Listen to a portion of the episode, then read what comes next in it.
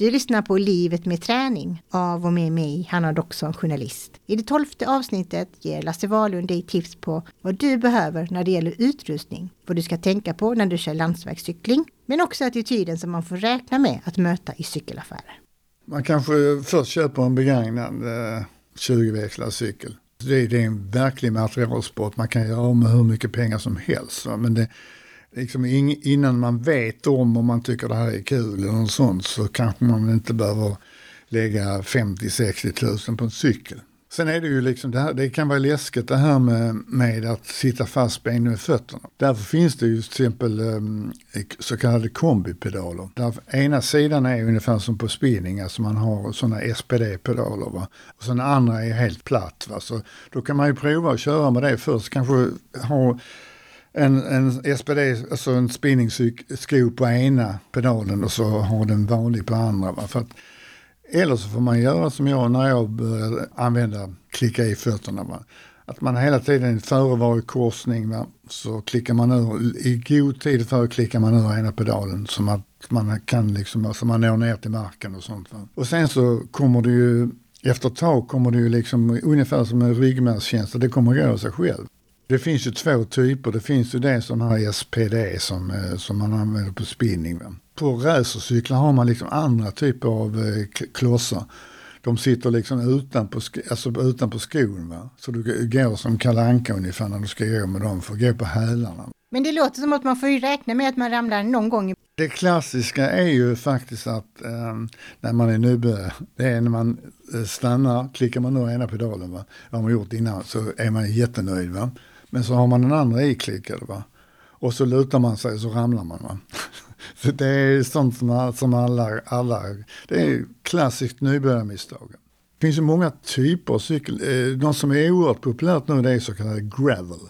Vi har ju allting på engelska nu, så det är ju grus. Så det är ju liksom en, det är en racercykel som ser likadan ut som en, en racer, men den är lite kraftig, man har lite bredare däck och kör på grusvägar. Och då, då kommer man ju bort från landsvägarna och, man kan, och här finns ju massor av fina vägar nere i Skåne, alltså runt Malmö. Man, massor av grusvägar, man kan köra hela vägen ner till Höllviken på grus. Och, och så det är ju det är ganska kul tycker jag. Det är någon ja. gång på året som det kanske är en god idé att börja med det här. Det är vår eller sommar. Sen är ju cykel oerhört socialt också. Om man är liksom ett, ett kompisgäng så kan man ge sig ut, så finns det massor av trevliga fik man kan besöka och liksom ha lite hygge tillsammans. Så man cyklar och, och kombinerar det med liksom att, eh, social samvaro. Det är ju rätt, det är rätt kul. Det jag brukar jag ha, vi är ett kompisgäng som vi brukar ge oss ut och cykla.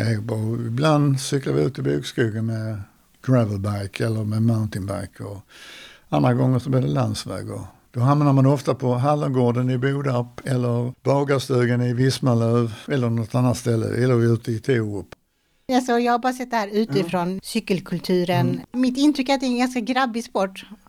Limhams cykelklubb som då är en, ja, de är mycket typ, de tävlar inte, tävlar inte utan de, det, är, det är mest motion. Va? De hade faktiskt i fjol en nybörjargrupp, va, som är en höllig, va, som de cyklade och lärde sig cykla i klunga. Det var många tjejer som var med där, va? Ja, men jag tänker då kanske mer om kanske det framförallt mötet som jag hade när jag cyklade landsväg, så att du ska gå in i en cykelbutik och det är ju inte många tjejer du möter. Nej. Om man säger så.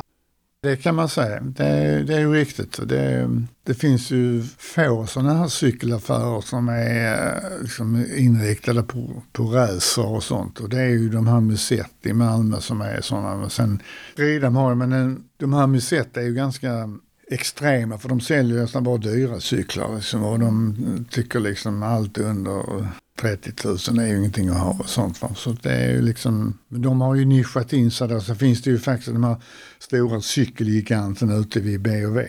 Den är faktiskt ganska bra. De har ett, ett brett utbud. Jag vet att de här i Limhams cykelklubb, de, där kan man ju liksom då köpa, kanske köpa en begagnad cykel och sånt. För det är, finns de som lägger ut, och för, som kanske har börjat med en lite enklare cykel och sen så kommer på att det här var ganska kul, så jag får kanske byta upp mig.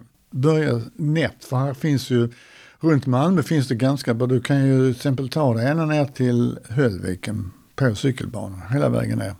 Sen upp mot Östra Grevi också finns det ju cykelbanor hela vägen ut. Alltså parallellt med hundraåtta är det. Vad har du i energiväg när du cyklar? Två vattenflaskor. För då kan man liksom, om det är varmt så kan man ju spruta över huvudet. Sånt. Sen har jag alltid, jag har alltid med någon gel. Sen är det ju viktigt att ha en liten, liten minipump. Och sen bör man faktiskt ha med sig slang. Eller om man nu kör tubeless som det heter. Alltså man kör ungefär som bilar. Man, man sprutar i vätska och sen så pumpar man upp. Kör man då punka, det har ju hänt mig flera gånger när man får en spik i till exempel. Och den, då klarar man sig hem alltid. Va? Men när man drar ut spiken så försvinner all luft i och då är ju däcket sabb.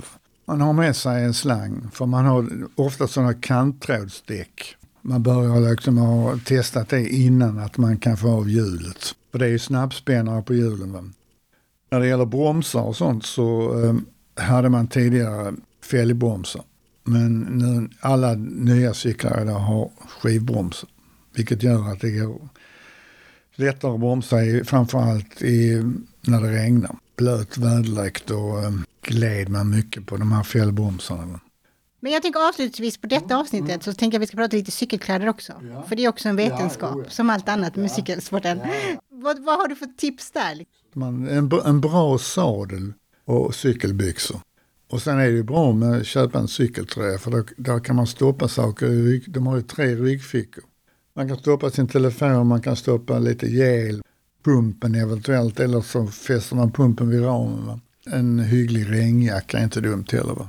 Glasögon är faktiskt rätt viktigt också. Det är en massa smådjur som flyger in i, i ögonen på en. Det är inte så lyckat för. Det är återigen det här med att man börjar liksom i le, liten skala. Sen ska man ju bygga ut det sen om man vill. Alltså nu i, i täv- bland eh, proffscyklisterna och de här loppen. De har ju ganska långa strumpor som går för det tar ju liksom vind va. Sen är det det här med raka benen också. Men det är faktiskt också rätt bra för att när man då skrapar så har man mycket hår på benen så kan det bli infektioner. Och sen ska alltid skalmarna på glasögonen sitta utanpå, hjälm, hjälm, alltså utanpå knäppet på hjälmen. Men det har faktiskt en viss betydelse för om man, om man, om man vurpar så ramlar ju glasögonen av. Men sitter de innanför de här bandet runt hakan så kan man... Kan man skära upp ögon och sånt. Va? Du har lyssnat på Livet med träning. I nästa avsnitt så berättar Lasse om vad man kan göra för att förebygga skador. Producent är jag, Hanna Dockson.